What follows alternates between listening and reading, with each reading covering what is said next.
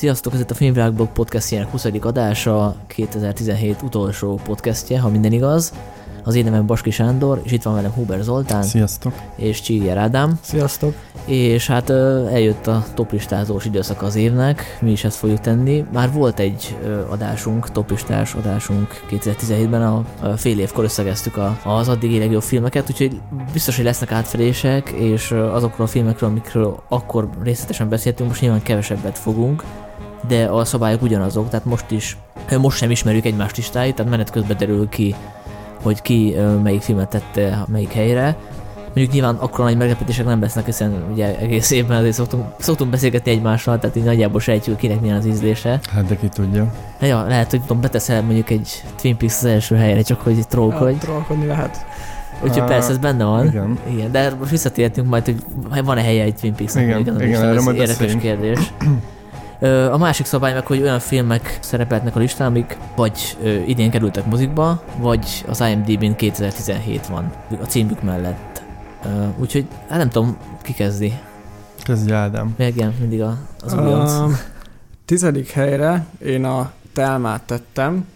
Még abban is elbizonytalanodtam, hogy tényleg Telma a címe, mert amikor egy ilyen keresztnév a cím, akkor azt, azt így hajlamos vagyok elkeverni. Uh, ezt a Sigis-ben láttam, viszont aztán, aztán behozták moziba is, és majd jön a mozikba.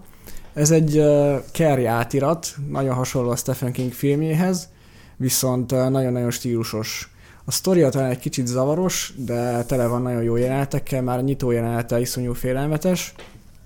A nyitó jelenet egy mondatban annyi, hogy egy apa elmegy vadászni a lányával, és uh, aztán ráfogja a lányra a puskát, a- aki ezt nem látja, és innen nem mondom el, hogy mi történik, mert spoilerezni nem akarok. Szóval nálam ez a tizedik. Én is láttam, azt szerintem nem zavaros. A sztorilag én nem éreztem, hogy mindig tudnám, hogy merre felé megy a sztori. A Carrie szerintem sokkal jobban össze volt rakva, de vizuálisan meg, meg a hangban is nagyon stílusos volt, és ez igen, John Carpenteres volt abszolút jobb pillanat. Láttam is ezt a filmet, együtt láttuk Szigyeszben a, a ottani műfai filmes fesztiválon, Zoli, te gondolom letölte láttad, mármint, hogy megvásárolva. Megvásároltam, a, megvásároltam, de egyébként jön a mozikba, úgyhogy én mindenkinek ajánlom, hogy nézze meg mozikba, mert ilyen igazi skandináv design szerintem a, a külsőre elképesztően jól néz ki. Uh, igen, de a, a Blu-ray is jól nézett ki. Neked szerepel a listáron? Nem. Aha. Nekem igen, tehát nekem, nekem ja, hát baromira beszéltünk róla akkor. akkor hát, Ö, hát sok nem, nem tudok hozzátenni, érte nem is akarok, tehát én nem akarok spoilerezni azt például nem tudom, hogy spoilerésnek számít-e, hogy igazából a horror történet bele van ágyazva egy ilyen, egy ilyen önmegismerő sztoriba, tehát ilyen Igen. nem identitással kapcsolatos. Ugye egy, egy lányról van szó, aki fölfedezi magában, hogy a, a lányokhoz vonzódik, vagy, vagy egy bizonyos lányhoz, akit megismer a, a városban, hova költözik. Igen tehát, hogy ez a kettő nagyon szépen rímel egymásra, hogy az ő elfolytásai, a szülővel való viszonya, hogy rímel erre a horror szára. Sőt, szerintem nem csak a horror szára fontos, hanem ez egy sajátos szuperhős film. Igen. És uh, én pont azon gondolkoztam, miközben néztem, hogy végre kezdenek bejönni azok a szuperhős filmek, illetve hát a szuperhős műfaj, műfai filmek közül beindulnak ezek a variációk, amit már régen vártunk, hogy ugye mindig ezt várjuk, hogy mikor lesz végre nagykorú, meg nem tudom, ilyeneket szoktunk mondani, és szerintem ez a téma, ez, ez, ez, ez ebből a szempontból is nagyon izgalmas. Mm. Igen, igen. Egyébként pont tegnap néztem meg a, a Splitet, a, nem is tudom milyen magyar címe. A, Széttörve. Széttörve, Széttörve. a Shyamalannak a igen. filmje, és hát nem akarok spoilerezni, mert talán van, aki még nem látta, de Aki arra, nem látta, az nézze meg. De arra, arra is kiderül, hogy be lehet csatlakoztatni ebbe a kicsit ebbe a műfajba, még hogyha nem is tűnik ebben a film olyan organikusnak, ahogy a saját uh-huh. be akar, tehát nekem olyan kényszeredett. Tehát ezért említem ezt a filmet, meg, meg ugye a, a sebezhetetlen az már ezt próbálta. Igen, tehát igen, nagykorúsítani, nagykorúsítani ezt, a, ezt a műfajt. Zoli, ja, nem, nem azt mondom, hogy ez az első ilyen film, csak hogy végre, végre ilyen, ilyen filmek jönnek, úgyhogy nagyon örültem neki. Nekem mi a tizedik? Nekem Aha. a tizedik az Ultra, Uh, amiről már ugye beszéltünk a fél éves listán, Aha. mert pont te ajánlottad. Én ajánlottam, és akkor még Igen, én, én még akkor nem láttam. Én még akkor nem láttam, most láttam nemrég, és barom jó, úgyhogy most erről akkor nem, szerintem ne beszéljünk részletesen, mert te már hát, elmondtad. Két a... mondatot, hogy miről szól. hát futásról szól, és a, a, mindenkinek ajánlom, mert én nem szoktam így hosszú távot futni, meg nem nagyon izgat ez a téma. Viszont ez egy, ez egy baromi, baromi jó film, nagyon együtt lehet menni a karakterekkel. Igen, ezt én is láttam ezt a filmet, és szerintem is nagyon jó az egy, az egy nagyon szerencsés, szerencsés dolog, hogy a főszereplő futó és rendező is, már már nem megérte megcsinálni ezt a filmet. és tényleg abszolút nincs túl gondolva az a film, hanem itt tökre átadja, hogy milyen, milyen érzés lehet lefutni egy Spartatlont, ami valami 246 kilométer.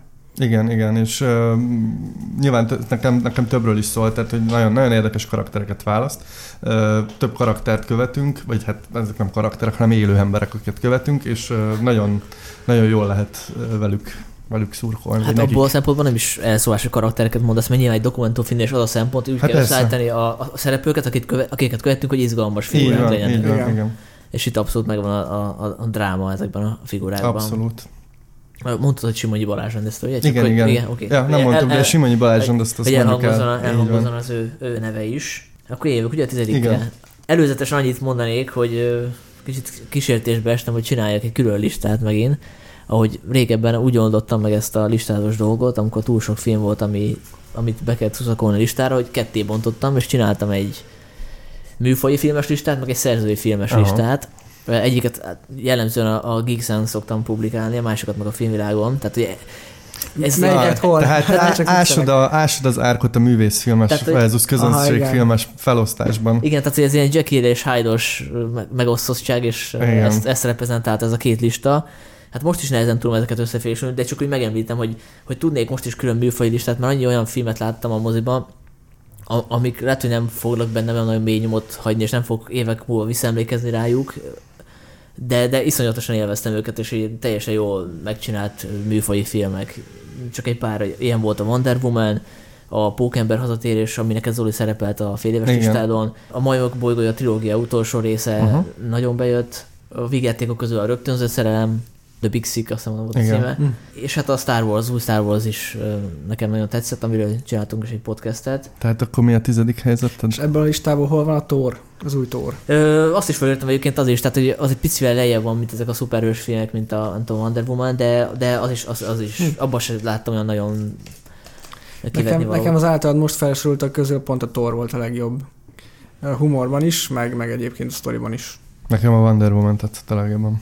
Igen, és arról beszéltünk is, hogy mennyire előremutató és fontos film. Szerintem is fontos film, úgyhogy ez nagyon jó volt. Jó, de Sanyi, nem úszod meg, mi a tizedik helyzeted? Ez, ez, ez most csak Igen, kikerüled itt a... apológia Igen. volt. Igen, hát Most, a, most a elnézést kérsz a tizedik helyzet? Igen. Hát igen, igen, azért, mert hogy ezt a filmet én valahova, most vagy az első, vagy a második helyre tettem a fél éves listámon, Jaj, és, tudom, miről van szó. és nem lett rosszabb film igazából, Uh-huh. csak valahogy, amikor átgondolja az ember a, a toplistázás előtt az élményeit, akkor talán a drámai filmek hagynak benne nagyobb hatást, és ez ilyen nagyon csendes film, amiben nincs olyan erős dráma, tök jó nézni, de de csak úgy mérsékelten ad katarzist, és ez a, ez a Jármus féle Patterson, Uh-huh. a, ami tényleg egy tök jó élmény moziban nézni, egy ilyen költői film, szó szerint és átvitt értelemben Igen. is, de, de így most a tizedik helyre fér be.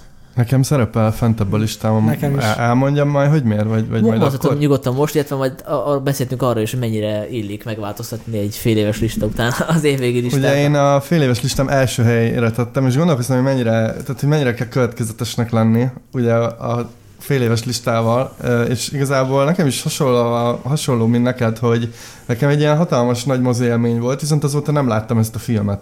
Úgyhogy nem tudom, hogyha még egyszer megnézném, akkor ugyanilyen nagy élmény lenne, lehet, hogy nem. Viszont... vagy, vagy lehet, hogy nem lenne otthon megnézni. Így van, mert én- ugye mozi, moziban láttuk, és tényleg, tényleg nagyon, nagyon elképesztően jól vitt magával a film, és nagyon élveztem. És hogyha így visszagondolok az idei év ilyen mozis élményeire, akkor, akkor például ezt tudom mondani. Tudom mondani mondjuk még a papapiát is, ami szintén nagy élmény volt, csak az más miatt, de hogy, de hogy emiatt én végül következetes maradtam a fél éves listámhoz, úgyhogy előbbre tettem egy kicsit, majd, majd megemlítem a nem tudom, hanyadik helyen. Én is imádtam a Patterson-t. Egy hihetetlenül chill hangulata van az egésznek. És én is, amikor ilyen évvégi toplistákat állítok össze, akkor megfigyeltem magamon, hogy így az év második feléből sokkal több filmet rakok előre, mert azokról frissebbek az élmények, uh-huh. még az is bennem van, hogy ezeket még meg lehet nézni moziban, mondjuk aki hallgatja ezt a podcastot, és akkor inkább azokat reklámozom. De így, hogy végigfutottam az év premierjeit, a Patterson muszáj volt rátennem. Kilencedik. Kilenc, igen. Ádám? A kilencedik az nálam Brawl at Cellblock 99, vagy in, nem tudom. Szóval a tömegbúnyó a 99-es cellablokkban. De mint az jönne hozzánk is, tehát valami Igen, magyar igen, igen? DVD-n fog kijönni. Én nem találtam meg még a magyar címét, mert én is kerestem, Aha. de valószínűleg ez lesz, hogy Bunyó a 99 cellában, nem? igen, valami igen, hasonló. igen. Szóval azt is CGS-ben láttuk, és érdekes módon azt nem volt annyira nagy élmény mozivásznon nézni, mert eléggé low budget, és így a gore effektek nem néznek ki nagyon jól, de imádtam benne, hogy a Vince Vaughn végre kapott egy hozzáillő szerepet, a majdnem két méteres magasság az illő szerepet, és szerintem a forgatókönyv is nagyon jó volt. Az, hogy szó szerint ilyen különböző szinteken át kell beverekednie magát ebbe a 99-es cellablokba, és így szerintem az egy nagyon jó film volt talán hibája, hogy egy csomó dologra, amit a rendező így megálmodott, meg elképzelt, egyszerűen nem volt pénz, és nyilván, ha nincs pénzed, akkor érdemes low budgetben gondolkodni, és itt volt olyan, hogy mondjuk egy kézigránátos robbanás akkor eldurant, mint egy petárda. Tehát voltak benne ilyen, ilyen gyenge részek, de összességében az egy nagyon jó film volt szerintem, és nagyon, nagyon örülök, hogy DVD-n kijön itthon. Azt mondjuk hogy a, az a Bone Tomahawk rendezőjének a film. Igen, Igen, csontok és ami talán, ami talán még jobb volt. Hát nekem az volt vele a probléma igazából, hogy egy idő után nem tudta hova halmozni ezeket a borzalmakat, tehát hogy vitt egy ideig, aztán kicsit kevesen lehetem belőle a humort igazából. Tehát, hogy illet volna valahogy ezt lereagálni, hogy amit látunk, az olyan, mint egy, egy rajzfilmet, egy Tom és Jerry rajzfilmet látnánk. Tehát, hogy olyan dolgok történnek bennem, most elmondanám, ki kéne tenni a 18-as Igen. karikát a Aha. podcast elé. Én szerettem ezt a filmet, de nekem, nekem a hasonló volt, mint a csontok és kalpok. Tehát, hogy, hogy a karakterek először így tök sokat beszélgetnek, meg dumálnak, utána ilyen elképesztően szerintem jól állt a low budget, tehát ilyen elképesztő erőszak szekvenciák vannak, viszont a csontok és kalpokban nekem izgalmasabbak voltak a karakterek, talán azért, mert több karakter volt, tehát Vince Vaughn Igen. tényleg nagyon elképesztően jó, meg Don Johnson is feltűnik, és szintén nagyon jó, de nekem a, a, az a westernos körítés vagy jobban. Uh-huh. Szerintem is jobb volt a Bon Tomahawk, az egy szinte hibátlan film szerintem, és az alacsony költségvetés ott sokkal kevésbé látszott, de szerintem egyébként volt humora a filmnek, meg nekem tetszett a humora a Brawlnak, viszont az igaz, hogy azt nem reagálták le, hogy mennyire irreális ez a sztori. Tehát Mhm. szerintem az volt a cél, hogy egy ilyen nagyon kemény exploitation B-kategóriás börtönfilmet csinálni, de ma már szerintem nem hiteles egy ilyen film, mert szerintem ma már az USA-ban nincsenek ennyire kemény börtönök, tehát ezt inkább vissza kellett volna vinni a, sztori, a sztorit is a 70-es évekbe, de a 70-es években egy városban játszódó film az valószínűleg túl költséges lett volna. Ö, nekem a, nem a hitelesség volt a probléma, hanem hogy hanem hogy ö, amit az Zoli is mondta, hogy a csontok és kalpok, azt, azt komolyan tudtam venni a karaktereket. Igen. Tehát, hogy az egy western, helyenként ilyen, majdnem ilyen drámai beütések, és akkor végén átmegy exploitationbe, ezt meg úgy értem, hogy elétől végig exploitation, tehát hogy ezért hatott talán jobban a, a csontok és kalpok. Mert van egy ilyen műfajváltás, itt meg nincsen. És Mhm. uh-huh. egy fölvállaltan exploitation akar lenni az elétől a. Igen, ez sokkal, ennek sokkal erősebb a műfajisága. Tehát ebben dráma igazából nem nagyon van. Jó, csak két mondatban, aki esetleg nem tudja, miről beszélünk, hogy, hogy, hogy ez egy ilyen high concept film. Tehát arról, hogy a Vince Vaughn karaktere az kénytelen beverekedni magát a börtönbe, hogy megöljön valakit, mert hogyha nem teszi meg, akkor a feleségével végeznek. Igen. Tehát, hogy ez egy ilyen kényszerhelyzet, Igen. és kiderül, hogy akit meg kell ölnie, az egy nagyon szigorúan őrzött börtönben van. Tehát, hogy nagyon durva dolgokat kell megtenni, Igen, és, és a gyakorlatilag mindenkit szanaszét kell vernie, hogy bekerüljön a legkeményebb helybe, helyre a börtönben. Így van. És így is a lehetőséggel. Igen, egyébként minden, mindenkinek, én, én ajánlom a filmet, tehát most attól függetlenül, hogy így fanyalogtam, azért elég szórakoztató. Igen. Zoli? Akkor kilencedik, hát akkor most megint következetes maradtam a fél éves listámmal, mert, mert onnan emeltem át a második helyzetet, ami szerintem egy nagyon-nagyon jó film, de akkor nem fogok róla bővebben beszélni. Sanyi, te akkor nagyon tiltakoztál. Ez a The Edge of Seventeen című film, amit végül egy magányos tinédzserre fordítottak Mm. magyarul, ami hát ennél semmit mondóbb címet nehéz kitalálni. Szerintem ez egy, az utóbbi évek egyik legjobb tini filmje, és nagyon jó a főszereplő. Páros. Szerintem is nagyon jó volt, én is láttam. És szerintem ez is mm, kb. mint a Wonder Woman fontos témákat pedzeget, úgyhogy mindenkinek ajánlom. Igen, igen, igen. Egy kicsit hasonlít a Telmához annyiban, hogy annak is egy ilyen, egy ilyen nagyon félénk hősnő Igen. a főszereplő gyakorlatilag. Én imádtam azt a filmet, talán egy picit túl depresszív volt, de ez csak egy ilyen merészség az alkotók részéről. Tehát így már rögtön az elején eléggé benyomasztott, de összességében egy nagyon jó film volt. Nálam a 9. a szárnyas fejvadász újrája lett. Hát gondolkoztam rajta egy sort, hogy mi kerüljön ide be, meg hogy, mert hogy most emiatt végül is a Dunkirk, ami kimaradt, ami, ami nekem nagyon tetszett, és egy jó filmnek tartom, de valószínűleg az történt, amit, amit a Paterzonnál is mondtam, hogy, hogy mivel nincsen ebben olyan erős karakterek, ami egyébként tudatos döntés, tehát ez most nem egy probléma, hanem a Nolan úgy döntött, hogy, hogy ez uh-huh. minimalistába tolja, és épp ezért utólag nem hat, rá, hat rám annyira az a film, mint amikor néztem ott az IMAX vásznán, és valószínűleg ezért maradt ki, pedig lehet, hogy objektíven, nem tudom, lehet ezt objektíven nézni, de objektíven nézem, akkor lehet, hogy a Dunkirk az, az, az egy top 10-es film, és itt lenne a helyed, de a szányos fejvadász valahogy jobban hatott rám. Volt róla egy podcast, úgyhogy sok mindent nem tudok elmondani ahhoz képest, amit akkor elmondtam. Megnéztem még egyszer moziban, másodszorra is bejött, sőt másodszorra jobban kidomborodtak a különbségek. Tehát ugye ezzel a filmmel kapcsolatban az volt az egyik vádpont, hogy hol nagyon épít a, az első filmre, és hogy hol, hol nagyon eltér tőle, és én azt láttam, hogy ennek a filmnek egyedi karaktere van, tehát hogy, hogy úgy tűnik, mint hogyha újra hasznosítani bizonyos elemeket, de ez egy konzekvens folytatás, aminek van saját hangja, saját témája, saját felvetései, úgyhogy ezt a lehetetlen feladatot eléggé jól megoldotta a Villeneuve. Hát akkor már ezért is ott a hely a listán, mert kétszer megnézted moziba. Igen. Tehát, az nem. Igen. Én, én, vicces, mert én pont ezen a két filmen vaciláltam, mint a Dunkirken és a Szányos Fejvadászon, hogy, hogy most az rá, rá, rá, rajta legyen a listán, vagy nem, mert ezek ilyen elképesztően jó élmények voltak nekem is a moziba, de hát végül győzött a többi film, de A szányos fejvadász esetében én a csalódott kevesek táborát erősítem. Nekem pont kicsit az újrahasznosítással volt gondom, kevés újdonságot láttam, meg nekem egyszerűen túl lassú volt összességében, úgyhogy nálam az inkább a csalódásoknál szerepel. A Dunkirk viszont nálam rajta van a listán. Nekem azért tetszett a Dunkirk, mert nagyon más volt, mint a korábbi Nolanek. A korábbi Nolanek azok inkább ilyen hatalmas fordulatokra és ilyen nagyon ötletes koncepciókra épültek, ami, ami nagyon jó, és, és amiatt valószínűleg emlékezetesebbek is azok a filmek, de ez meg annyira eszenciálisan filmes volt a Dunkirk, hogy tényleg ezt egyszerűen nem lehet elmesélni, amit, amit az a film nyújtani tud. Míg a korábbi Nolan filmek szerintem úgy nagyjából akár mondjuk regényformában is működtek volna, akár mondjuk a, a tökéletes trükk, vagy a Memento, vagy akár még az eredet is.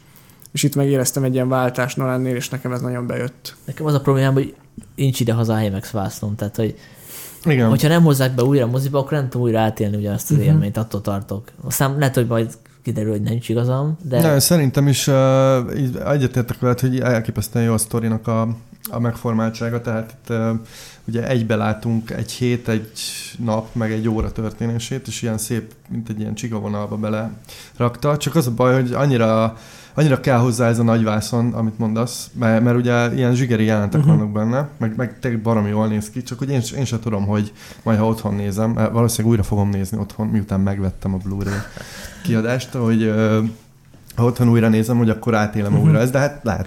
Nekem ez egy pozitívum, hogy otthon nem ugyanaz. Tehát szerintem az a jó film, aminél tényleg, tényleg uh, szájról szájra adják azt, hogy de ezt moziban kell nézni, mert Mhm. otthon nem lesz ugyanaz. Tehát így lehet becsalogatni a nézőket ténylegesen a moziba, és így lehet pénzt csinálni egy te, filmmel. te újra nézted? Nem. Akkor majd térjünk vissza. Zoli? Jó. Nem Ádám jön a nyolcadikra? Nálam a nyolcadik a Wind River lett, amit én, amit én imádtam. Nem volt annyira jó, mint a Hell on High Water, de majdnem. Úgyhogy uh, Taylor Sheridan a rendezés is nagyon jól megoldotta. Azt már lehetett tudni, hogy forgatókönyvíróként nagyon jó, de most rendezőként sem okozott csalódást. Nektek ez hogy tetszett? Én, én szerettem ezt a filmet, de sajnos bedöltem a saját hype-omnak, mert én, én nekem a, ugye a, a Hello High Water, meg a Sicario is nagy-nagy nagy kedvencem volt, és hát valami hasonló élményt vártam.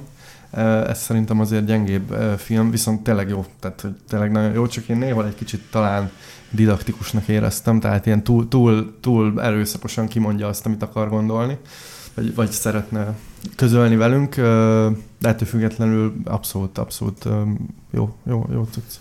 Nekem is tetszett a végére összeállt. Az elején kicsit aggódtam, hogy nem volt világos, hogy merre megy a történet, hogy lesz-e benne annyi energia, intenzitás, mint a, a Sheridan korábbi filmében. Viszont azért látszik, hogy, hogy rendezőként még kezdő. Tehát nincsenek igazán emlékezetes plánok benne. Én nem emlékszem olyan beállításra, amire azt mondtam volna, hogy hú, ez igen. Tehát, hogy, hogy neki azért még ezt tanulnia kell ezt a rendező szakmát, illetve ami, meg, ami meglepődtem, hogy a forgatókönyv se annyira erős bizonyos pillanataiban, tehát ami az olyanak is probléma volt, hogy a, a dialógok közt volt egy-két ilyen didaktikusabb, tehát amikor így bele lett mondva a tanulság, főleg a, a Jeremy Renner karaktere. Igen. Igen, ez jellemző volt erre a filmre, de szerintem alapvetően a szövegek jók voltak. Tehát egy csomó ilyen, ilyen tökre idézhető, így a télerbe is berakható duma volt benne, amikben tényleg egy picit expliciten ki volt mondva az üzenet, de szerintem az jó írói munka volt, hogy ennyire, ennyire erős szövegeket kaptak a karakterek. De abban, mind- abban egyetértek, hogy rendezésben nem volt kimagasló. Hát kellett volna egy script doktor. Igen, talán, bár zárójelben megjegyzem, én sajnos szinkronosan láttam, tehát Én lehet, is. hogy ez sok mindent levon a, Igen. az értékeiből, és hogy megvédjem a rendezőt, a, az, a végső leszámolás az szerintem az egyik legjobb az utóbbi években. A, a finálé A finálénak az akciójelenete az tényleg nagyon jó, de egyetetek veled, Sanyi, hogy néha olyan volt, mint csak így lekövetné, a, amit megírt. De ez a, ez a Zero rendezőknek egy ilyen sajátossága, amíg nincs nem profi rendezők, hanem inkább íróként gondolkodnak, hogy gyakorlatilag csak lemodellezik, vagy hogy mondják ezt le rögzítik a, a párbeszédeket, Igen, igen, és tényleg nem szerintem- voltak benne ilyen. Ja. Én ugyanezt láttam a Louis C.K. nagyjáték filmjében, Mhm. az I Love You, Daddy. Igen. A, amit Zoli, te Torontóban láttál, és te írtad meg az első magyar nyelvű kritikát, ami továbbra is olvasható a blogon, itt a reklámhelye volt. Szóval ott is ezt láttam, hogy, hogy, hogy tök izgalmas dolgok vannak benne, csak néha ez a tipikus vágás ellenvágás. Tehát amikor egyik szereplő beszél, akkor őt mutatja a kamera, amikor a másik Mhm. szereplő, akkor meg őt. Igen. Zoli, nyolcadik. Nyolcadik, a, hát én nem csináltam ilyen műfai, nem műfai listát, úgyhogy én a rögtönzött szerelmet tettem ide, a The Big Sick című filmet, ami a Silicon Valley-ből ismert Kumal Na- Nan, Nanjiani? Nanjiani ö, és Dines, Dines. Dines karaktere. Szerintem az utóbbi évek egyik legjobb romkomja, főleg, hát ha romkomnak lehet egyáltalán nevezni, elképesztően jók a karakterek, és ugye hát nyilván itt a kulturális különbségek kérdése bukkan fel, mert ugye egy pakisztáni és egy Egy pakisztáni muszlim. egy pakisztáni szülőktől. muszlim szülőktől származó fiatalember esik szerelembe egy hát egy protestáns angol gyökerekkel rendelkező hölgyel, és nyilván itt mindenféle bonyodalmak, és egyébként elég drámai történések is vannak, viszont szerintem elkerüli mind a gicset, mind, a, mind az ilyen nagyon tanító szándékot, úgyhogy tök, tök jó, hogy ilyen, ilyen filmek készülnek. Nekem is tetszett, csak az, az nem, hogy a végére kicsit áramvonalasítják ezt a történetet. Tehát, hogy a vége már picit olyan volt, mint minden másik. Jude Pato romkom, mert hogy ennek is ő volt a producere. Ez, ez, ezt aláírom, csak én engem addigra így megvettek a... De a humorra egyébként szuper, meg, meg nyilván ez egy olyan történet, mert hogy megtörtént semmilyen napon. Tehát a, a, a Nanjiani a saját megismerkedését a feleségével meséli el, meg a házasságuk. Vagy mondjuk ez spoiler is, hogy végül is. Jó, hát azért gondoljuk, hogy hát, tehát szerintem úgy sejthető, főleg egy ilyen rossz magyar címmel, hogy itt happy Persze, end tehát, lesz. hogy Tehát, hogy Csak azt akartam mondani, hogy ez az történet, amit így nehezebb elrontani. Ezzel egyetértünk, viszont szerintem fontos, hogy ilyen, ilyen témákat ilyen szemszögből dolgoznak fel, és akkor még hagy reklámozzak itt egy Hassan Minaj nevű stand-upost, akinek... Minás, nem? Minás? Minás? Szerintem Hassan Minás. Én nem vagyok jó tőle ezekben a kiejtésekben, úgyhogy akkor hiszünk neked, akinek a...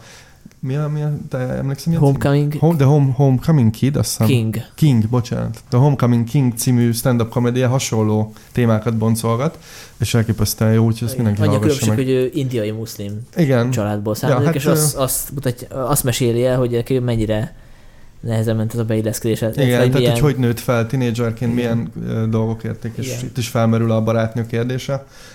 Nagyon, nagyon érdekesek, és Igen, és az a stand-up egyébként egészen ilyen egyszemélyes showként van fölvéve, tehát ilyen nagyon drámai kamerabeállítások, tehát nagyon meg van rendezve, azt ajánlom mindenkinek. Igen, igen. Nálam a Big Six sajnos a Pótolandó filmek top listámon szerepel.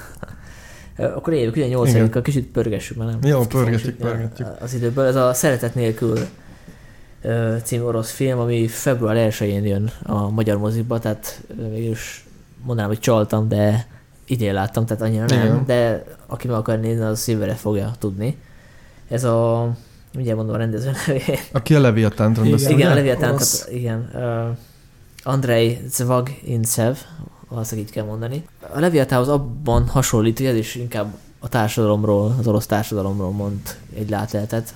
Egy vállófélben lévő házaspárról van szó, akik arról vitatkoznak, hogy a gyereket kikapja meg, és nem úgy, hogy ki szeretné, hanem hogy ki egyikük se szeretné. Tehát, tehát, hogy ez a konfliktus, hogy, hogy próbálják lepasszolni a másiknak, és Ez ezt a, kellemes karácsonyi filmnek hangzik. így van, és ezt a gyerek is hallja, úgyhogy ennek következtében eltűnik egyik nap a, a lakásból, és nem tudni, hogy, hogy elszökött, vagy elrabolták, mi történik vele, és megindul a nyomozás utána. Itt szembesülni gyakorlatilag a szülők az, hogy mekkora szörnyetegek is ők igazából. De persze kiderül, hogy nem csak ők, hanem a, igazából az egész társadalom úgy, úgy rohad, ahogy van. Hát nagyon nem vidám, és ebbe így, ne, így nagyító se találna az ember humort. Viszont iszonyatosan erős a, a rendezés, a, a, képi világ így ilyen lepusztult paneltelepen játszódik az egész. Bár ez a készülő, szerintem gazdagabbnak számítanak az átlagnál uh-huh. Oroszországban, tehát nem arról van szó, hogy itt a nyomor legmélyebb bugyaraiba visz le. És picit didaktikusnak éreztem néhol a, azt, ahogy ezeket a felnőtt karaktereket antagonizálja a rendező, de ezt betudom annak, hogy ez is olyan, mint a Leviatán, hogy ez szatíra is akar lenni, tehát ez direkt van így elnagyolva. És ezzel együtt is ö, ö, nagyon üt. Úgyhogy február 1 mozi irány. Igen, és azt a filmet rátették a shortlistre, és a legjobb idegen nyelvű filmnek járó Oscar. Uh-huh. Legjobb kilencbe bekerült, és valószínűleg a jelölést is meg fogjuk kapni. Igen. És hogyha bejut, akkor a, és hogyha bejut a, a testős lélekről is, ugye az ennyi időkó filmje, akkor szerintem elég nagy vetétás lehet, mert van benne egy gyerek, igaz, hogy nem sokat látjuk csak a film elején, de akkor is igen, komoly, komoly vetétás lehet. Egyébként egy orosz filmen én is gondolkodtam, hogy rátegyem a listára, ez a Mártírok volt, ami egy a Mayenburg nevű német drámaírónak egy darabján alapul, és az pedig azt mutatta be, hogy az is egy ilyen szatíra volt igazából az orosz társadalomról, hogy hogyan válik egy fiú ilyen vallási fanatikussá és dominálja le a teljes iskoláját. Úgyhogy az is nagyon társadalomkritikus darab volt, és ajánlom megnézésre. Nálam a hetedik a már emlegetett Patterson, a hatodik pedig a Dunkirk, úgyhogy mondjam az ötödiket, vagy mondjátok Na, akkor szerintem várjuk be egymást, nem? Jó, akkor az Akkor az enyém, a hetedik, azt Torontóban láttam, egy kanadai film, az a címe, hogy, hát most nem tudom franciául kiejteni, úgyhogy inkább az amerikai, vagy az angol The Ravenous címet mondom, ami ilyen kifalánkok, vagy kiéhezettek címen fut. Ez egy zombi film, de Szerencsére ö, olyan zombi film, ami teljesen más, mint a mostani zombi filmek, úgyhogy ilyen friss vért pumpál a, a, halott műfajtestbe, hogy így mondjam. Nem tudom, hogy be lehet-e már szerezni, vagy remélem, hogy majd be lehet szerezni, mert mindenkinek ajánlom. Egyrészt azért is különleges, mert ilyen Quebecois film, tehát francia nyelvű, és egy kicsit tarbélás hangulatokat áraszt a kanadai farm tanya világban, viszont időről időre ilyen elképesztően... 8 órás film? Nem, nem, nem, ez egy abszolút másfél órás film. Külön követtünk pár szereplőt, tehát nem a zombikon van hangsúly, a szereplőkön, akik így nyomulnak itt a vidéki millióben, és így, néha így betör az agresszió, meg, a, meg így a, a zombik is nagyon furán jelennek, meg ilyen misztikus figuraként. Nem is nagyon látunk zombikat a filmben, csak a zombik által hátrahagyott ilyen fura dolgokat, amiket most nem lövök le. Mindenkinek ajánlom, szóval próbál, próbáljátok meg hmm. beszerezni. Walking Deadhez képest merre felé tehát van valami hatása? Mert ja, ott is sokáig azért olyan történés van, amikor igazán nem történik semmi, csak azt látjuk, hogy várják, hogy mikor Nem, utána, utána összeérnek a szálak, tehát most uh, nem akarom itt előni a, a filmnek a, tehát nem a történet maga a lényeg, de összeérnek a szálak, és uh, egy ilyen furán intim film talán a közösség összetartó erejéről. Ö, sokkal jobb, mint a Walking Dead. Aha. Akkor én jövök a hetedikkel, ami a Aronofsky-nak a botrány filmje, az Anyám. Hát a, se a közönség, se a kritika nem nagyon tudta megszeretni. Valószínűleg a, az elbaltázott trailer miatt, mármint a közönség, tehát hogy ez egy horrorfilmnek volt beharangozva. Aztán a miután nem lett akkor a siker, az Aronofsky rátett még egy lapáttal, tehát még mélyebb rásta magát az, hogy megmagyarázta, hogy miről szól a filmje. És hogyha az ő ilyen bibliai, ökológiai magyarázatot nézzük, akkor tényleg így tök jól száll a film, csak nekem ez már kevésbé izgalmas. Tehát a, nekem a Lynchnek a, a módszer a szimpatikusabb, aki azt mondja, hogy értelmezd, úgy, értelmezd úgy, ahogy akarod. Most Igen. mit érdekel engem? Tehát, hogy ez kicsit levont a film értékéből, de ettől függetlenül ez egy baromi bátor, baromi hatásos film tényleg olyan helyekre viszi a nézőt, amire nem számít, amikor beül, illetve hogyha úgy ül be, hogy nem tudja pontosan mire számítson, és én a színefesztel láttam, és akkor én még annyit tudtam csak, hogy a Jennifer Lawrence a főszereplő, van benne egy ház, a Javier Bardem alakítja a férjét, és akkor történnek valami botrányos dolgok, ami nagyon sokan fölháborodnak. Ennyit tudtam. És hogy csak ennyit tud az ember, amikor beül, akkor nagyon hatásos tud lenni, pláne, hogyha elfogadja, hogy bizonyos pont után már ez nem a realitás kell játszódik azzal egyetértünk, hogy hatásos, viszont számomra ebből a filmből egyetlen dolog derült ki, az, hogy ez a rendező, ez egy uh, seggfej. Uh, hát ez nem... Finoman szólva. Tehát én úgy éreztem, hogy itt egy kicsit túlpörgeti ezt a Jennifer Lawrence uh, meg, meg nem tudom, megnyomorítását. És nekem egyébként nem volt annyira meglepő, tehát hogy így uh, én nem műfai filmként néztem, hanem nem tudom, mint egy Aronofsky filmet, és a, talán a fekete hattyú után annyira nem meglepő, hogy mi történik a főhősnővel. Engem így nem, nem mindig vitt magával, tehát egy pár helyen untam. Mm. Ami fura, mert egyébként meg folyamatosan bombázott mindenféle Hát van egy kis ön, önismétlés benne, tehát a vége felé, Igen. most ne spoilerezzünk, de Igen. csak fokozás zajlik, persze mondhatjuk. Igen, viszont, viszont most úgy hangzik, mintha nem tetszett volna, tetszett, csak nem, nem ilyen listás tetszés volt. Uh-huh. Nekem az olyan volt kicsit, mint hogyha a Monty Pythonék horrorfilmet csináltak volna. Tehát az élet értelme Monty Pythoné. Tehát az a rész, Igen, amikor... igen, ez, ez, ez, szerintem így jó, mert egyébként a filmnek elég fura humora van, ami, ami viszont tök jó. Tehát, hogy így tényleg voltak benne ilyen részek. Nekem, nekem egyébként ilyen Polanski meg Bergman filmeket is eszembe juttatott, és lehet, hogy az is baj volt, hogy én pont nemrég néztem újra az Iszonyatot, Polanskitól, és ez a film, most akkor nem akarok spoilerezni, de egy kicsit, kicsit vannak átfedések, és szerintem az sokkal jobb film. De ez nyilván ízlések és pofonok. Én ezt biztosan meg fogom nézni, ezt a filmet. Aronofsky-tól jobban szeretem az ilyen filmeket, amilyen a Black Swan volt, semmint mondjuk a Noét. Szerintem neki az áll jól. Akkor te jössz most a hatossal? A hatosnál a Dunkirk. Ja, és Patterson hatos Dunkirk. Akkor én jövök a hatossal, szerintem ez a listátokon rajta lesz, ez az egy szent szarvas meggyilkolása. Rajta lesz? Hát majd kiderül. Ja, majd kiderül. Uh, De Yorgos- egyébként csak egy érdekesség, hogy a, én a sajtótítésen láttam, és ott még a feliraton az volt, hogy csodaszarvas, de Aha. egyébként mindenhol a szerep, hogy egy szent szarvas Ö, meg. Egyébként szerintem ez a cím nem is jó, hogy egy szent szarvas meggyilkolása, mert hogy az eredeti cím The Killing of a Sacred, Sacred Deer. Uh-huh. Uh, itt nem az lényeg, hogy egy bizonyos szarvas gyilkolunk meg, hanem hogy meggyilkolunk egy szent szarvast, a, mármint a, egy ilyen áldozatot, vagy nem tudom. Áldozatot mutattunk be, tehát hogy ez, ez ilyen fura, fura a magyar cím, úgyhogy lehet, hogy majd megváltozik. Én ezt találtam a port.hu-n, és ugye ez nem sokára jön is a magyar Igen. mozikba, mert azt hiszem hét, évvégén, ugye? jövő csütörtök. És ez a, a Homár című filmről ismert görög rendező, a Yorgos Lantimosnak az új filmje. Ö, nem tudom, beszéljünk akkor most róla? Vagy? Beszéljünk persze. Jó, ö, szerintem elképesztően ö, rafinált film, nagyon szépen behúz, és ö, nagyon komoly erkölcsi dilemmákat dolgoz fel úgy, ahogy én még nem nagyon láttam. Ö, most nem akarok spoilerezni, hogy mit. Mondjuk itt már szerintem az alaphelyzet ismertetése és spoiler, tehát ez Igen. tényleg jobb úgy nézni, semmit Igen, nem ezt tényleg, tényleg úgy kell nézni. Tehát aki mondjuk a, a sztárok miatt megy a moziba, annak mondjuk el, hogy Nicole Kidman, meg Colin Colin Farrell Farrell. szerepel Igen. benne. Igen. Meg egy Nekem- zseniális kisrác. Igen, aki egyébként a Dun- Dunkirkben is játszott. Ó, annál volt ismerős. Csak most nem, nem jut eszembe a neve. Ö, mindegy. Igen, hát én Ö, majdnem mondtam, hogy született micsoda, de Igen. akkor meg, azt már Feltörekvő fiatal sztár, mindenki keressen rá neten. Én ezt a filmet legalább moziban fogom tudni pótolni, viszont a Homár nagyon tetszett a Jorgos Lantimosztól, úgyhogy az alapján sokat várok. És szerintem ez a rendező még tud jobbat is csinálni a Homárnál. Én abban egy csomó ilyen egy narrációra emlékszek, ami ilyen nagyon vicces volt, de egy kicsit ugyanakkor regényes is. Mhm. Ö, hát én szerintem ez a film nem jobb, mint a Homár, hanem teljesen más. Hát ez kicsit ilyen műfajibb jellegű. Igen. Az Tehát jó. ez thrill- thriller. Ezt talán, horror. talán nevezzük. Az a baj, hogyha már, spe, tehát hogyha már specifikusabban mondom, hogy milyen thriller, már akkor Spoiler. spoilerezünk.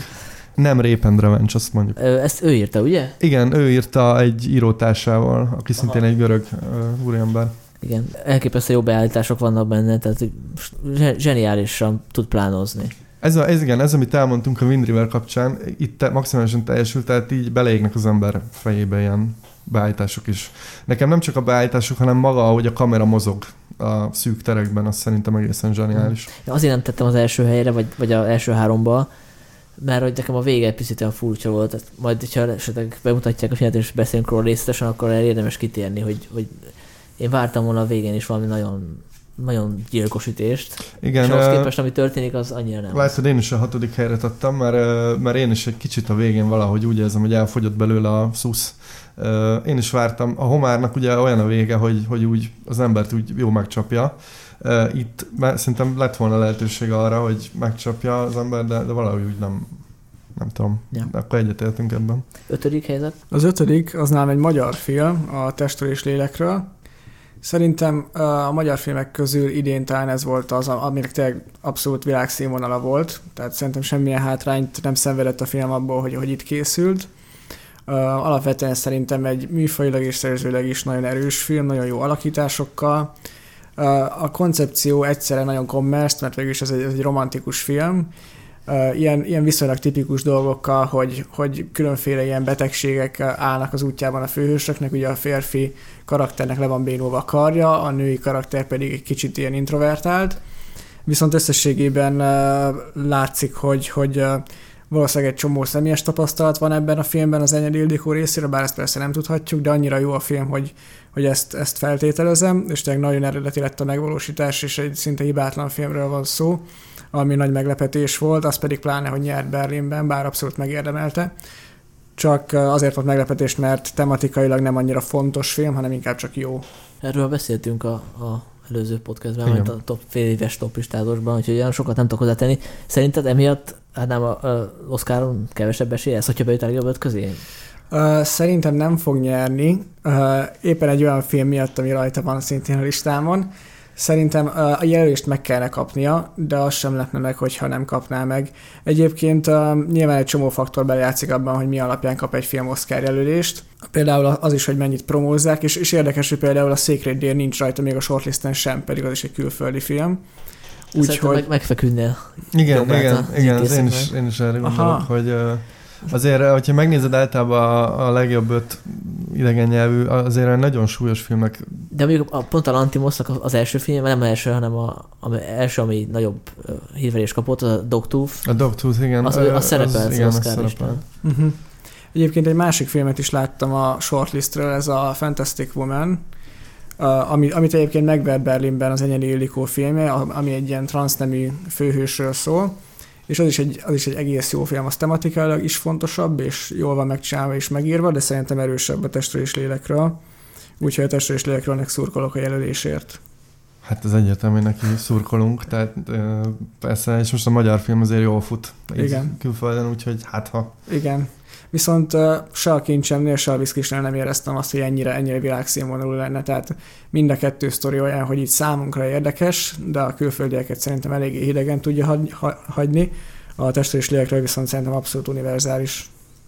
Ez hanyadik volt a listában? Ötödik. Neked Zoli, a legutóbbi... Az ötödik? Ne, De a hatodikat mondtad? Igen, az volt az egy Jó, akkor én kimaradtam az elő. Most rájöttem. Nekem a Logan a, Logan a hatodik. Ah, igen, igen. Amiről szintén zengtem már dicsimnuszokat az előző podcastben, és a, a legjobb, minden idők legjobb képregény filmjének neveztem, és ezt egy továbbra is tartom, tehát ezt szívesen újra nézem ezt a filmet bármikor. Nagy bánatom volt, hogy amikor a moziba akartam újra nézni, akkor már nem tudtam, mert elég, elég hamar, elég hamar lement. Kicsit meglepődtem rajta, néztem a kritikusok évvégi listáját, és nem nagyon láttam a, ott az élmezőnyben, tehát hogy valamiért ez nem futott be akkor a karriert, mint amit szerintem megérdemelne, holott szerintem meghatározó lesz a, a képregény filmes műfaj későbbi történetére. Valószínűleg igazad van, csak ugye a, szerintem a Wonder Woman például ellopta a sót azzal, hogy egy női karaktert, mm, ahogy feldolgozta, meg ugye egy női rendező csinálta. A, a Thor sokkal könnyedebb, meg lazább volt, szóval én egyetértek veled, de szerintem idén mondjuk a Logan volt a legjobb szuperhős film, azzal nem értek egyet, hogy minden idők legjobb szuperhős film, de mindegy. Én is bármikor újra nézném, de azért valamilyen átütő, nem tudom, kellett volna valami átütő Uh, az, ami történik a fősre a végén, az nem át, elég átütő? De, de abszolút, csak mondjuk azért azt szerintem azért számít, számít a rá, tehát nem, nem írja felül a nem tudom. A kontinuitás. Ja, oké, okay. de... Akkor te jössz az ötödikkel. Az én ötödik helyzetem az a testre és lélekről japán anime pár darabja, wow. mondhatjuk ilyet, illetve hát nem, csak itt is arról van szó, hogy a férfi és a női karakter álmodik, és álmukban fura módon összekapcsolódnak. A címet mondtad? A címe az, hogy a neved, uh, Kimi no Nava, ez a, ez a japán címe, amit egyébként Japánban uh, tavaly mutattak be, tehát ez elvileg 2016-os film, és uh, Japánban minden idők, vagy ezt nem tudom, de azt hiszem minden idők legnézettebb animé, tehát a Chihiro Szellemországban rekordját döntötte meg. Most nem akarok spoilerezni, de ha aki megnézi a filmet, az rá fog jönni, hogy miért, mert aktuális japán traumákra is reflektál. Egyébként az Anilógon lehetett látni, és bárki megveheti a Blu-ray lemezt. Hogyha, és egyébként azon kívül, hogy baromi jó a filmnek a sztoria, elképesztően jól néz ki, tehát olyan technikai megoldások vannak benne, hogy, hogy én tényleg néztem magam elé, hogy ezt hogy, hogy, hogy lehet megcsinálni, akár számítógéppel is. Úgyhogy mindenkinek ajánlom. Magyar moziforgalomban nem kerül? Az egyelőre nem találtam róla infót, de reméljük, hogy kerül. Oké, okay, az ötös az a Get Out, ami Tűnyel uh-huh. címet kapta, ami hát fontos film, jó film, egy papíron horrorfilmre van szó, ami elég erős, szatirikus áthallásai vannak, és ezért is került szerintem nagyon sok angol száz kritikusnál az első helyre, sőt, még azt hiszem a patinánsnak mondott Sight and Sound-nak az első helyére is, és azt hiszem a francia Cahiers du Cinemán is ott van. Igen, valahol. nagyon sok, ö, ott, ott azt hiszem más volt az első, de talán hát, a, más, a Twin Peaks volt. Twin Peaks volt az első, de azt hiszem ez a második. Úgyhogy erőset tudok úgy mondani, ahhoz képest, amit mondtam a, a múltkori podcastben, és mit szólsz ahhoz, hogy végjáték kategóriába került a Golden Globe-on? Hát az az kérdés, hogy mi másból lehetett volna. Hor- horrorfilmes kategória nincs. A Golden Globe-on a Mars is végjáték kategóriában indult. Hát volt benne pár poén. Hát lehet, hogy kéne hozzá ilyen kategóriát, hogy szatíra. Csak Igen. akkor az, valószínűleg Az évente akkor- két-három film lenne Igen. benne, és azért kár lenne egy külön kategóriát Igen, alapítani. hogyha csak dráma és végjáték kategória van, az, az nem jó, mert akkor gyakorlatilag a műfai filmek le vannak minősítve végjátékkel. Igen. Hát vagy kéne egy műfai kategória, nem? Igen. Egy drámai, meg egy műfai, mert általában mi nem műfai, az dráma. Hát, hogyha oda jutunk, hogy a Golden Globe ö, nem tudom, szervezőbizottságába kerülünk, akkor ezt mindenképp érdemes felhozni. Én egyébként egyetértek veled, hogy fontos film. Nagyon, hogy mondjam, nagyon 2017-es, meg egy nagyon ilyen Trump korszakbeli film, tehát szerintem ez jól fog érni ez a film, majd szerintem, ahogy most emlegetjük a 60-as évek nagy szatíráit, ezt is ugyanúgy fogjuk emlegetni, viszont nekem, nekem az annyira nem ütött, hogy mondjam, tehát, hogy így jó film, fontos film, de én néhol hiány, hiányoltam belőle. Ar- ar- arra mit gondolsz, hogy esetleg a végén azért nem ütött akkorát, mert hogy kvázi happy end van, most elnézést a spoilerért, Igen. és hol- holott volt egy leforgatott befejezés, amiben nem az lett volna, hanem, Ezt, egy, hanem egy sokkal keserűbb Ezt nem, befejezés. nem tudtam, de valószínűleg akkor lehet, hogy már listámon lenne. Nekem, nekem a vége nagyon kilógott, de Mhm. akkor, akkor ezt nem véletlenül éreztem. A negyedik helyzet nálam az Az című Stephen King adaptáció lett, ami nekem egy nagy-nagy meglepetés volt. Nagy pozitív csalódás. A trailerből abszolút nem láttam, hogy ez mennyire jó lesz. És humorban is nagyon erős volt, nagyon jó ilyen tényleg ilyen retro uh, 80-as, 80-as 90-es évek hangulata volt, és horrorként is meglepően jól működött. Nagyon jó volt benne a monstrum, és nagyon jó kameramunkával támogatták meg. És nagyon fura volt, hogy egy hihetetlen vicces vigyáték jelentet követ egy, egy nagyon kemény horror jelenet, és működik. Zoli? Én nem láttam sajnos, nekem ez a karácsonyi nézni valóim Igen, között én van. is betervezem valamit a két ünnep Hát körül. most főleg így, hogy uh, ilyen előkelő helyre A tettem. könyvet olvastam amelyikötől? Nem. Na, hát ez nagyon hosszú az a könyv.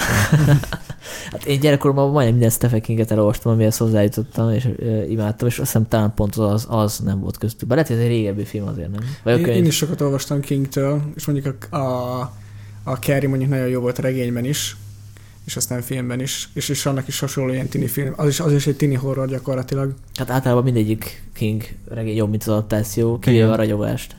De az egy másik film, mint a könyv. De mindegy, most ez már messzire visz. Te jössz a negyedikkel. Negyedik helyzetem, a, szintén Torontóban láttam a The, Disaster Artist című film, ami a, a nem tudom, hogy jön-e Magyarországra, egyelőre nem találtam így port.hu meg sehol infót, de nagyon remélem, hogy jön. És nagyon remélem, hogy ha jön, akkor még kiadják a könyvet is, ami alapján készült, ugyanis ez a The Room című legendásan rossz filmnek a, a gyakorlatilag a készítőiről szól, meg magáról a filmnek az elkészüléséről. Ugye ez a The Room, ez, ez nagyon-nagyon híresen rossz, tehát ha valaki felmegy a YouTube-ra, számos jelenetet megnézhet belőle, hogy mennyire rossz, de egyébként mindenkinek ajánlom, hogy nézze meg a teljes filmet. Ez ilyen Ed Wood szintű rossz film. És ez James Francoék csinálták meg, a, meg ezt a Disaster Artist, ami gyakorlatilag elmeséli, hogy hogy készült ez a film, és a Greg Sestero nevű színésznek a könyvéből forgatták, aki gyakorlatilag a barátja volt a Rumot jegyző Tommy Vizónak, aki egy ilyen nagyon-nagyon rejtélyes figura, és amiért nagyon jó ez a film, mármint James Francoék filmje, az az, hogy abszolút nem, nem neveti ki őket. Tehát nem arról szól ez a film, hogy ú, de bénák is milyen szar filmet csináltak, hanem éppen arról szól, hogyha valaki hisz valamiben és álmodozik valamiről, akkor gyakorlatilag meg, megvalósíthatja az álmait, vagy a terveit.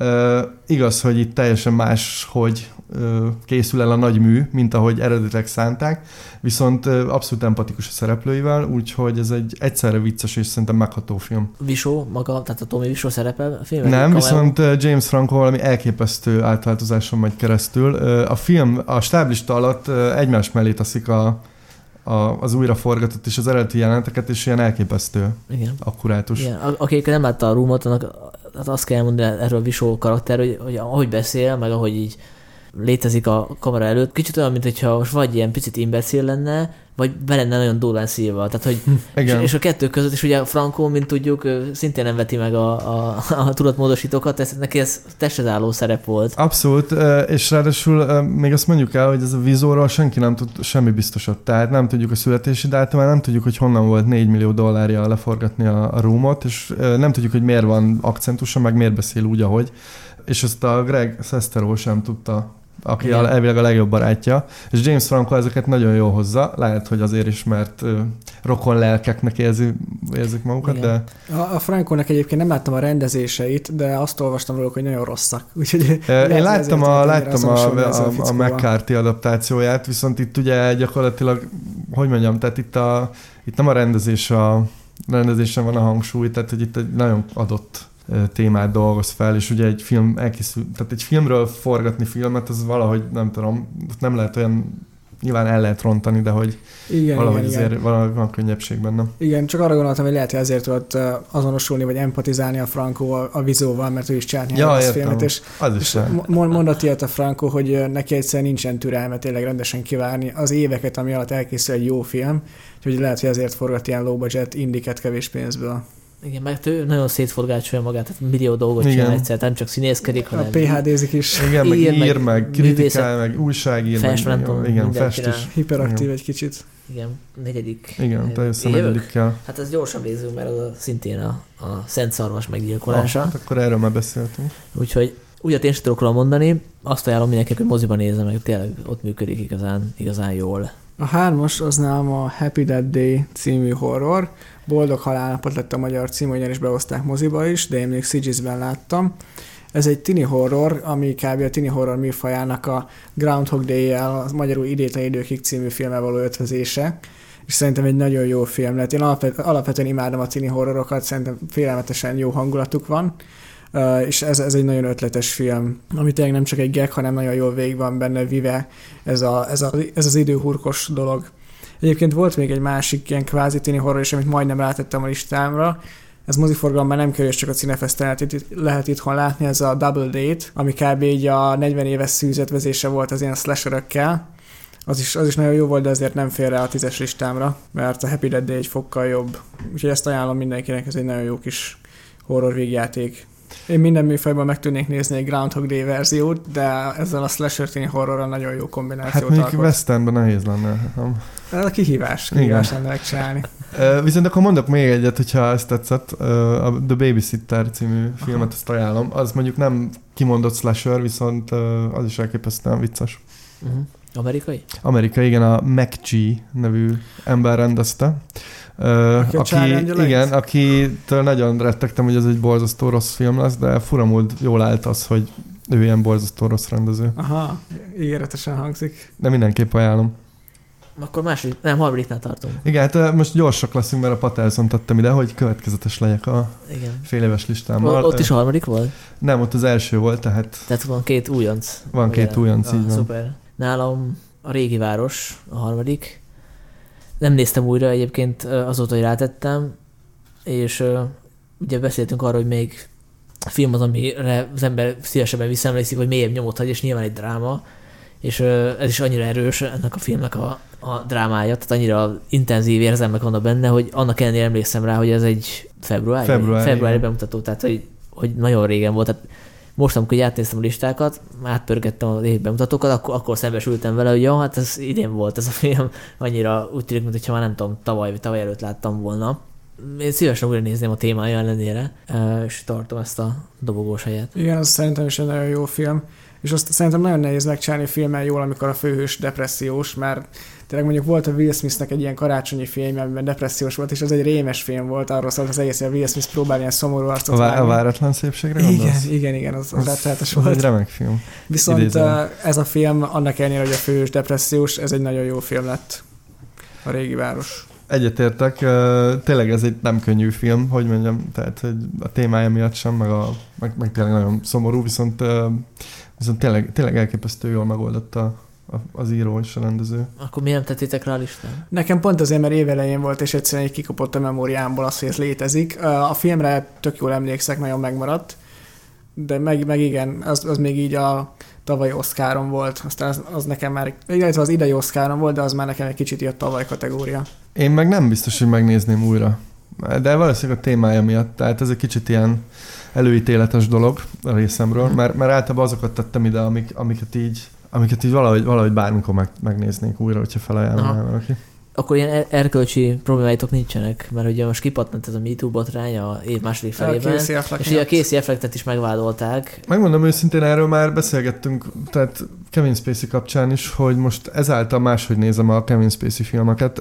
Az igazság, hogy attól, hogy valaki magánéletében borzasztó ember, attól engem így nem befolyásol, hogy milyen alakítás, vagy milyen, milyen teljesítményt hoz filmen. Igen. Tehát nagyon sok rendező volt, aki mondjuk most nem pont molesztált embereket, vagy nem tudom mit csinált, de hogy seggfej volt, vagy egyszerűen Igen. elviselhetetlen alak.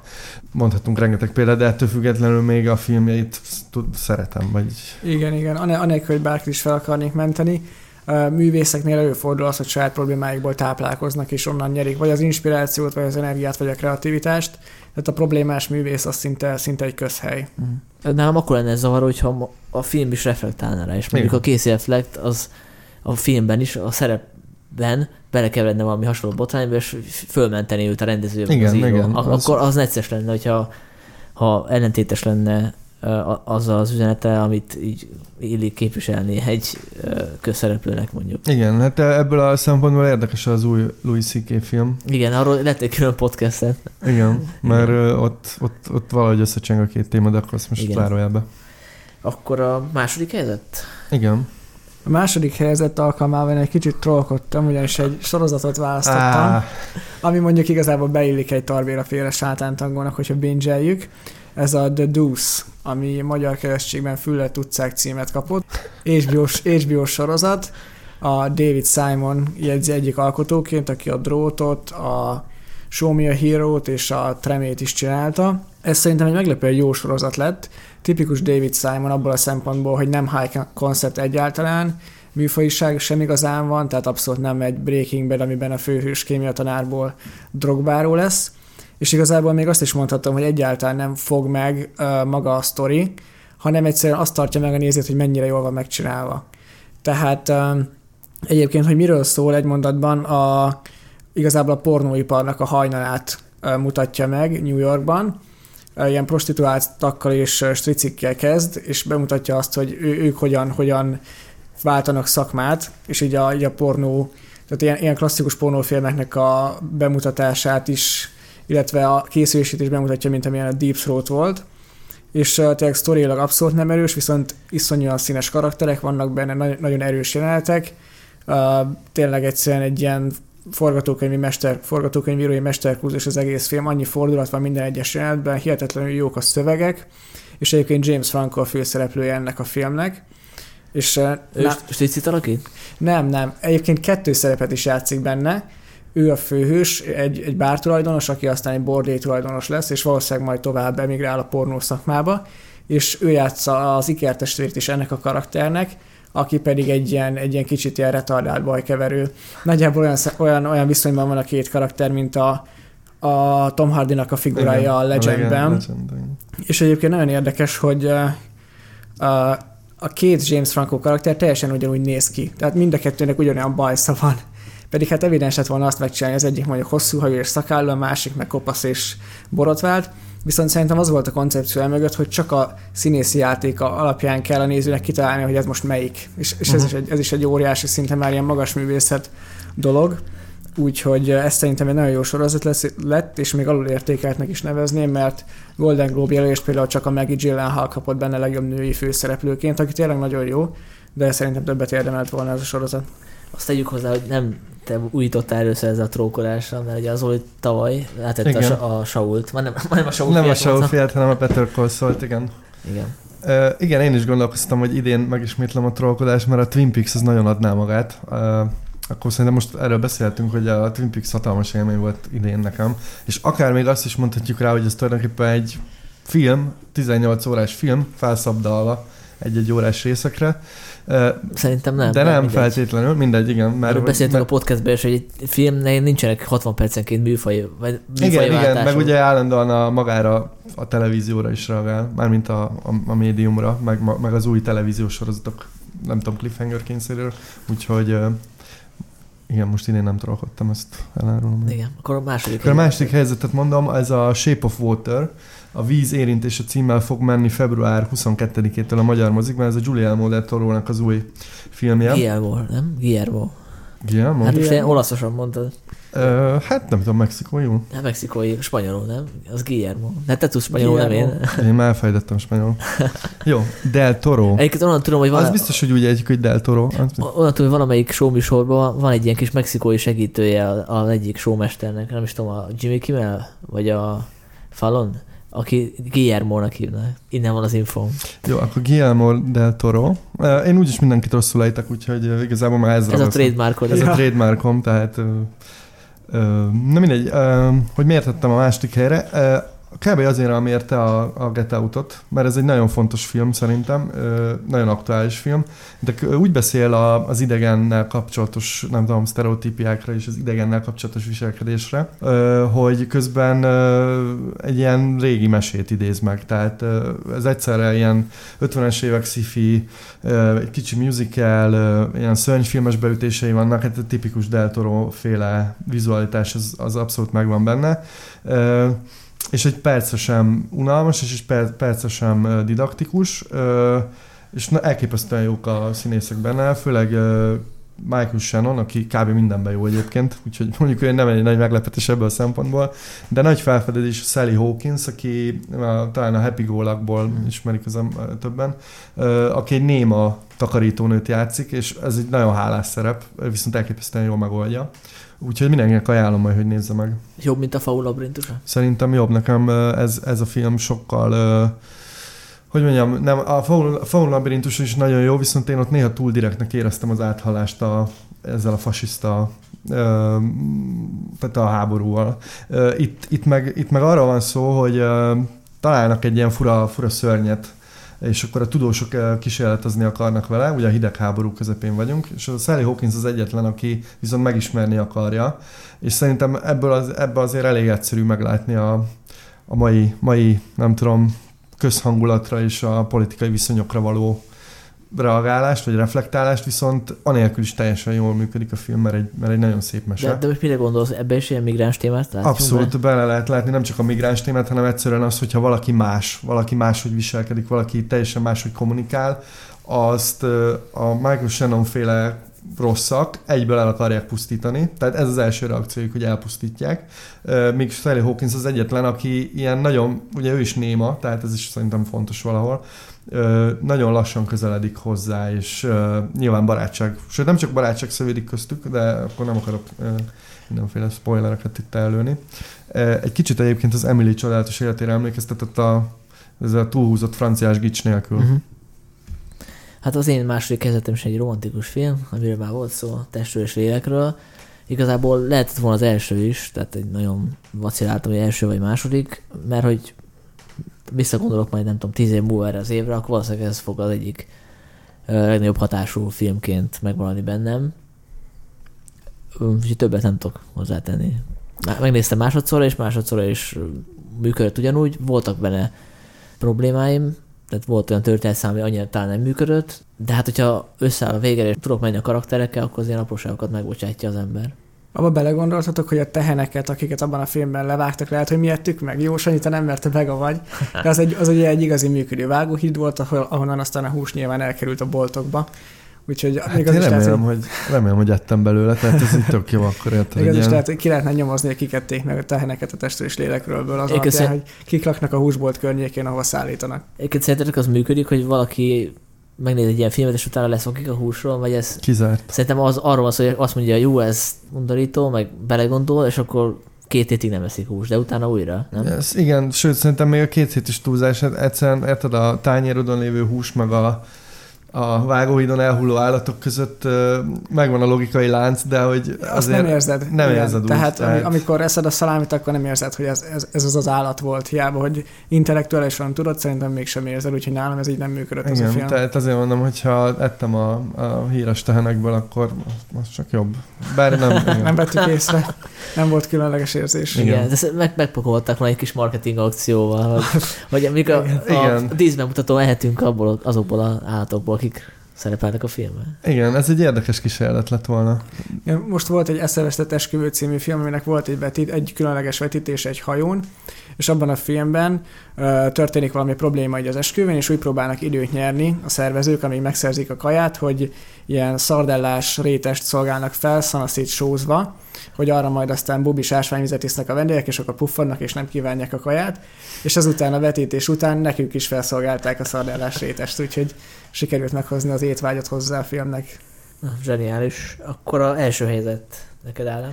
Az első helyzet nálam a Square, a Négyzet című svéd film lett, amit nagyon sajnálok, hogy pont idei film, mert ilyet testről és lélekről nem lesz Oscar díjas szerintem a legjobb idegen nyelvű film kategóriájában. Ez szerintem egy hihetetlenül erős film lett, tehát így a legjobb európai művészfilmek közé tudnám sorolni. A Ruben Oszlundnak már az előző filmje, a Lavina is nagyon tetszett.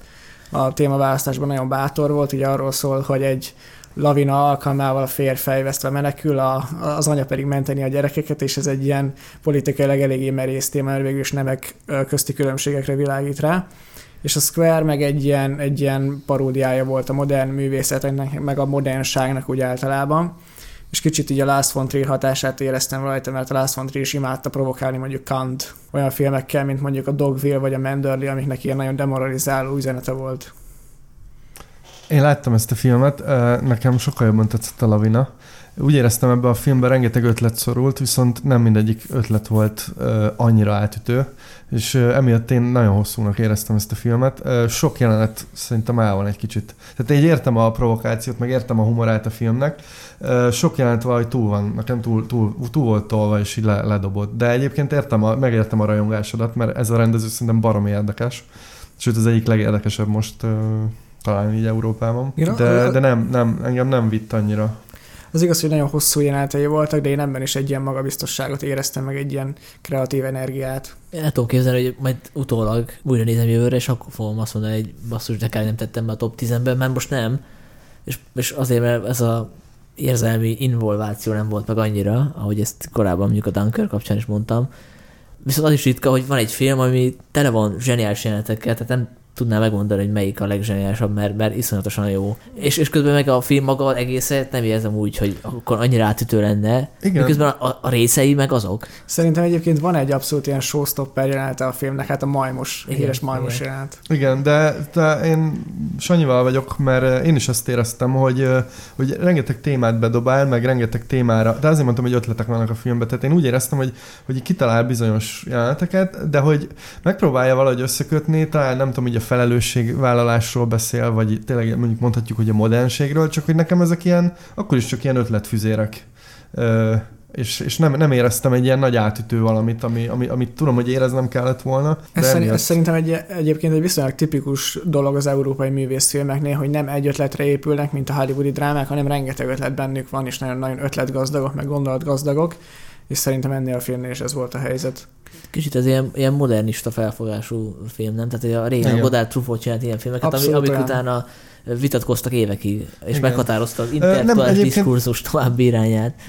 Ennél a rendezőnél szerintem ez abszolút koncepció, hogy ilyen, ilyen YouTube videószerű nem gondolkodik. Tehát, hogy ebből, ebből a filmből ki lehetne vágni egyes jeleneteket, felrakni a YouTube-ra, és önállóan működnének, mint nem tudom, a, a magas művészet nem Igen, tudom, kicsit olyan volt, mint mondjuk a Bunyueltől a szabadság fantomja, az is ilyen viszonylag Igen, csak tudod, ott, ott így át, átcsúszik mindig egymásba valahogy, és ott, de oké, okay, ez most tényleg vitatkozhatnánk szerintem rengeteget. Hát itt is átcsúszik, mert ugyanaz a főszereplő végig. Igen, de csak ennyi. Uh-huh. Viszont ezzel a főszereplővel úgy történnek dolgok, hogy néha így erőltetetnek éreztem, hogy most már ez is meg, ez, ennek is meg kell történnie vele. Pont egy olyan kiállításnak kell lenni, ami hmm. pont ugyanarról szól, mint a... Na mindegy, ez nyilván az ízlésbeli preferencia, de tényleg egy nagyon érdekes film, és fontos film. Hmm. Első helyzet nálad? Nem, az első helyzet az szintén uh, Torontóban láttam, és az uh, 2018. január 25-én fog bejönni Magyarországra, az a Három óriás plakát Ebbing határában a McDonough. című film. Igen, a McDonough, aki az erőszakikat rendezte, a, az Imbrüst, inkább így használjuk, és utána a Hét Szihopata és a Shizu című az felejthető volt. Filmje az nem sikerült, abszolút, és ezzel viszont most, most nagyon nagyot dobott szerintem. Azért raktam az első helyre, mert én nem nagyon emlékszem ilyen élményre, amikor ennyire, egy író ennyire empatikus tud lenni a szereplőivel, csak így röviden Dióhéjban itt három fő karaktert követünk.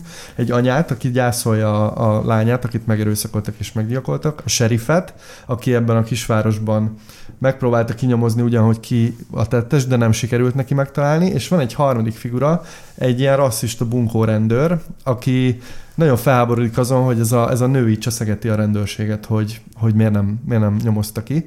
És innentől igazából maga a sztori az egy ilyen dió, tényleg ilyen pármondatos sztori, nem is az a lényeg, hanem elkezdünk elmerülni ezeknek a karaktereknek a motivációjában, és McDonough valami egészen fantasztikus, ahogy például ezt a rasszista rendőrt nem felmenti, hanem egyszerűen csak megismerteti velünk, és, és egyszerűen elkezdjük megérteni, hogy ki miért viselkedik úgy, ahogy és innen nem is mondok többet.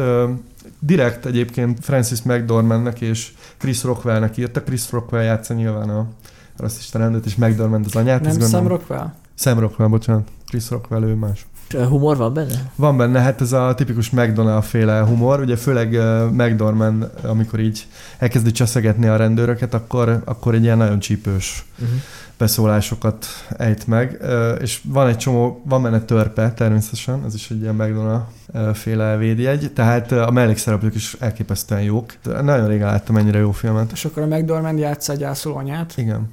Fura, mert rögtön azt hittem, hogy biztos, a nő biztos fekete, mert így kapcsolódik a rendőrnek a rasszizmusa, azzal, hogy zavarja, hogy ez a nő, ez a nő lobbizik a rendőrségnél a nyomozás miatt, de akkor nem. Nem, ő csak egyszer rasszista. De mivel, ha valaki rasszista, az általában könnyen tudja váltani, hogy mi ellen Aha. mi ellen utálkozik. Erőszakosak. Ja, és Woody Harrelson játsz a serifet, szintén jutalomjáték. Tehát ők hárman így elkép- elképesztően jó.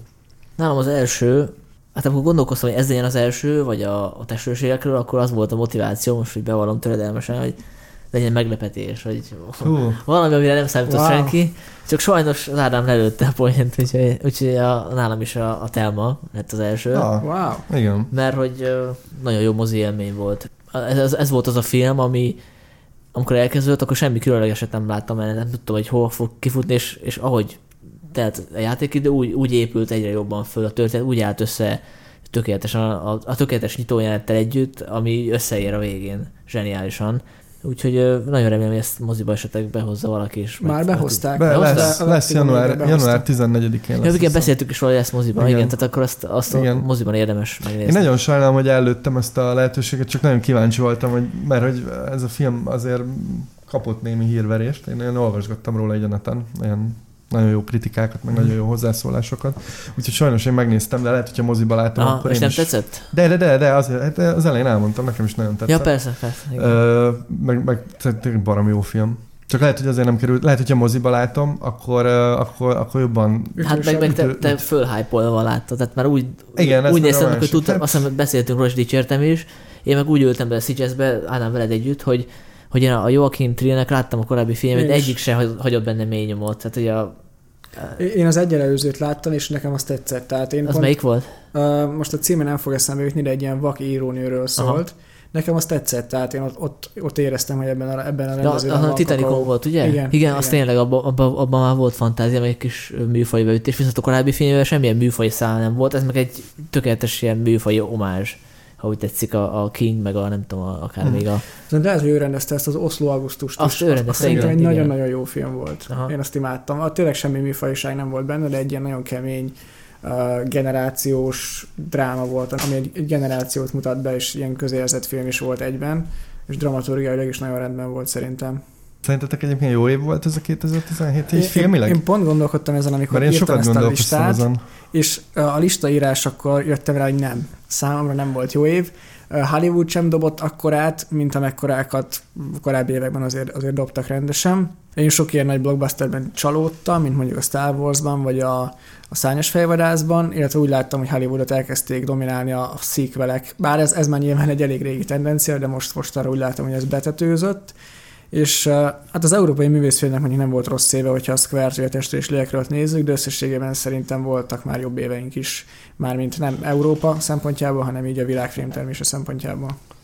Szerintem jó, jó év. Ne, nekem, nekem is, én fordítottam voltam, mint Ádám, mert e- először, amikor leültem listát írni, azt gondoltam, hogy nem is voltak olyan jó filmek idén, mármint, hogy nyilván voltak, csak hogy így annyira nem, és utána el, kell, el kellett kezdenem így elég sok mindent kiszelektálni tehát a, a, amiket itt mondhatok, a telmát is felrakhattam volna a testvérisségekről, és vagy, vagy még, még, még, én is tudnék mondani tíz másik filmet, úgyhogy nekem is igazából jó volt. Akkor a magyar, magyar filmről együnk pár szót, mert szerintem nem volt rossz éve a magyar filmnek. Nem. Egyrészt nyert a Enyedikó egy aranymedvét, másrészt rengeteg olyan film volt, ami a, amit nem lehet besorolni egy stílusba. Tehát nem lehet azt mondani, hogy na, jöttek a szokásos, új magyar, tipikus magyar filmek, tehát rengeteg fajta ö, műfaj, hangulat, kezdve nem tudom, a, a kojottól, a, a Igen. papiát, a, a, a viszkisig. Úgyhogy nektek mit tetszett? Most akkor zárjuk a testős életkört, mert szerintem megegyezhetünk, hogy az volt talán a legjobb magyar film. Persze. Vagy a második legjobb. Nálam a viszkis. Nekem a viszkis egy picit csalódás volt, sztorilag vártam tőle egy kicsivel többet, de nyilván a biopikeknek egy ilyen, egy ilyen ott egy ilyen hátulütője az, hogy, hogy be kell mutatni tényleg azt, hogy milyen, milyen gyerekkora volt az Ambrus Hotelnek, még ha ez nem is különösebben érdekes. Úgyhogy nekem szerintem igazából a kincsem egy fokkal jobban volt megírva. Úgyhogy ha a viszkis és a kincsem közül kellene választanom, mint a két nagy nagy közönség siker közül, a papapiát nem idevéve, mert az, az, az nem annyira tetszett, akkor én inkább a kincsemet választanám. Akkor én direkt, direkt mást mondok, mert uh, nyilván ezek ilyen kézenfekvő uh, válaszok, akkor én azt mondom, hogy mindenki nézzen magyar független filmet, és uh, idén készült a legjobb út, vagy nem idén készült, de most láttuk a legjobb úton Igen. című, ami nem hibátlan film, vagy nem egy ilyen, hú, nem tudom mi, de hogy, de hogy legyen magyar független film, most ezt, ennek csinálok így hírverést, Igen, az, az korrekt lett. mert az jól sikerült. De egyébként én a legjobban egyéb a papapián szórakoztam. Aha, Csak az nem azért, mert jó, Trash fan vagy. mert trash fan vagyok. igen. Ö... Sanyi, neked a javiszkis? Ja, mondtam, hogy a viszkis, igen, Viszkis. igen, de nekem is tetszett ez a legjobb úton, Uh-huh. meg ö, nem is tudom, lehet, hogy a Coyote azt újra nézve sokkal jobban fog tetszeni. Pont ez jutott eszembe, és igazából ez volt a jó idén, hogy úgy mentem már magyar filmekre, hogy így vártam, hogy vajon milyen lesz egy magyar film. Tehát nekem régen volt ilyen, hogy nem úgy, ne, tehát hogy így tényleg úgy volt, benne volt a potenciál egy csomó filmben, Igen. hogy fú, de jó lesz. És Igen, és szerintem volt még, ami jól sikerült. Szerintem az 1945-ben is nagyon jó, nagyon jó együtt, egy nagyon jó kombináció volt a West End dramaturgia ezzel a második világháborús holokausztos témával. És szerintem a magyar filmnek viszont vitán felül jó éve volt. Nekem a brazilok is tetszett, vannak hibái, de nagyon szerethető volt, abszolút.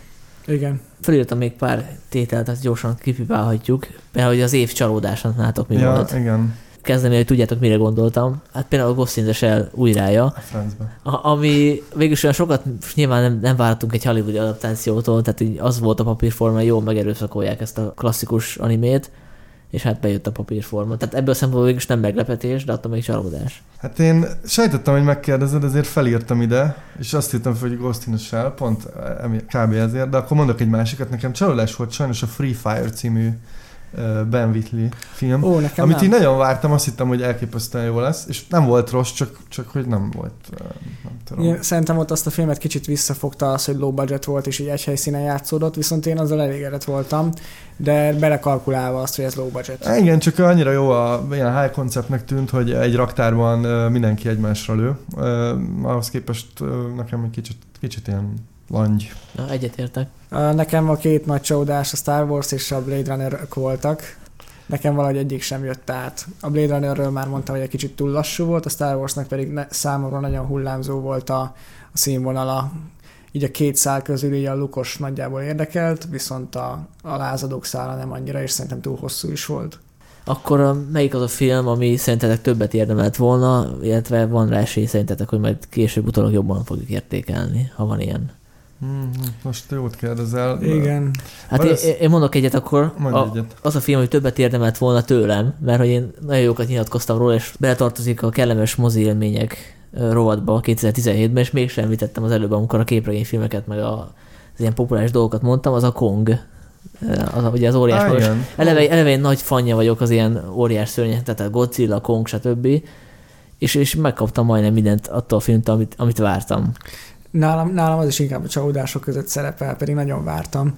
Volt benne körülbelül ilyen negyed óra, ami tetszett, de az is ilyen klipszerű volt, ilyen, ilyen vagány zenékkel, meg ilyen nagyon izgalmas képekkel, de összességében nekem kicsit csalódás volt. A sztori sem kötött le, és szerintem így vizuálisan is néha egy kicsit kínos volt. Kong az, az nekem is nagyon tetszett, nem elképesztően jó volt vizuálisan. Ö, hát nem tudom, biztos, hogy egy csomó olyan műfai film van, ami, ami, amit most így még a hype-on keresztül nézegetünk, és lehet, hogy később, uh. Uh-huh. később sokkal, sokkal, sokkal jobban.